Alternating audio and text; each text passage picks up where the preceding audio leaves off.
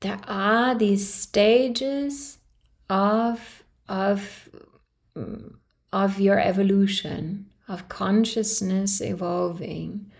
And it is always this this this dualistic this dualistic paradigm of of beingness discovering that which is unchanging in you and also of becoming of of of changing within this this manifested realm.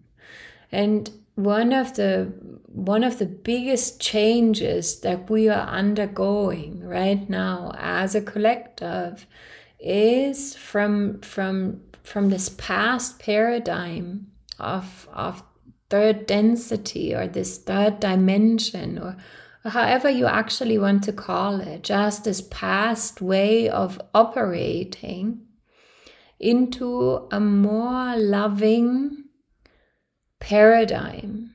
And we all know that it is sort of connected to love. And on this chakra scale, it is connected from coming from the solar plexus into the heart, into, into into an actual open heart, into an actual connection to beingness or towards that which sits in the heart, which is actually actually the love that you are. And when we look at love and we are trying from this personal stance to somehow move into love, and to become more loving as a collective, we see that it is actually often very counterproductive because the foundation of it, namely you being love, already is completely missed. And so, what everyone is actually trying is to sort of become more loving. And how you become more loving as a person is an operation within the paradigm and within the structures and within the conditioning and the programming that you are already used to. Oftentimes, heavily conditioned by previous generations, heavily conditioned by how you received love as a child. And so it starts from from from from various acts that you're doing to become better to become kinder to to be more loving to be more giving. But it is not actually coming from from from a generous from a real generosity of heart or a real generosity of the self it is still coming from a generosity of the person. And so it is often ambivalent. If you think about these times that you were overgiving or that you were, were trying to please others or that you are trying to show up in ways that are better than you actually are, you know that it is ambivalent. And with ambivalent, I don't mean the act as such, I mean what is actually happening within the mind. And it is all based on what is actually happening within the mind. So there might be a positive action that isn't really coming from you wanting to do this, but you're conditioned to do this. And so there is an ambivalence continuously actually in, in, in, in your mind. There is some form of resistance or some form of aggression or some form of, of things. And so the the way how people usually try to move into love comes from the set of beliefs, the set of belief structures, the set of conditionings. What does it mean to be more loving? And what nobody actually understands is the culprit as such is the, the forgetfulness of who you are as this love, as this divine love so there isn't a discovery of who you are as this love and allowing this to actually operate through you. there is still the, the the the trying to become more loving from this personalized space. And it isn't working in a way. It isn't working in a way that the paradigm is shifting. The paradigm cannot shift because the the the, the conglomerate of mind the conglomerate of of of what is actually occurring or happening or arising within awareness on a collective level is still the same. It still revolves around the same. And it still revolves even around loving, loving, you know, like in the way trying to, to, to do certain things on behalf of love that are actually very selfish or that are actually uh, overgiving or that are actually not not not really changing anything. And so it isn't i'm not talking here so that you feel bad about how you're operating or bad about your programs or your conditionings or whatever it is. It is just that an awareness has to start to arise on how we are perceiving to become more loving.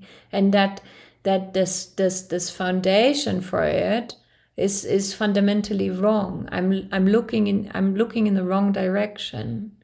It is the same way how we are continuously trying to fill this hole inside of ourselves. That is actually also just okay because of the limited construct that your mind thinks it is. And so this limited construct is based and defined by limitation. And so, this kind of limitation you're continuously feeling, and you want to overcome this limitation or this, this, this perceived sense of being constricted somehow, and you're trying to fill it. And everything, every little thing everyone does boils actually down to love. It is you want to be loved. Actually, you are seeking for this deeper love that you are. But the, how the mind interprets it is once you receive this, once you receive this partner, once you finally receive this love, once you receive the success, once you receive the house, the car, the clothing, the looks, the whatever it is, then you're somehow going to be more fulfilled. And it, it is it is impossible. And the impossibility lies within the limitation that the imperfection that comes with mind, the duality that we have been operating in all the time, this dualistic sense that is connected foundationally to the mind. The mind operates in duality, but you don't. Your essential nature doesn't, is not affected by the duality and doesn't even operate necessarily in duality. It, it is before duality. It, it is operating actually from a space of oneness that is seldom perceived within duality. That is seldom actually really, really, really experienced what that actually means to be coming from the oneness of the self, from the unified essence of who you are.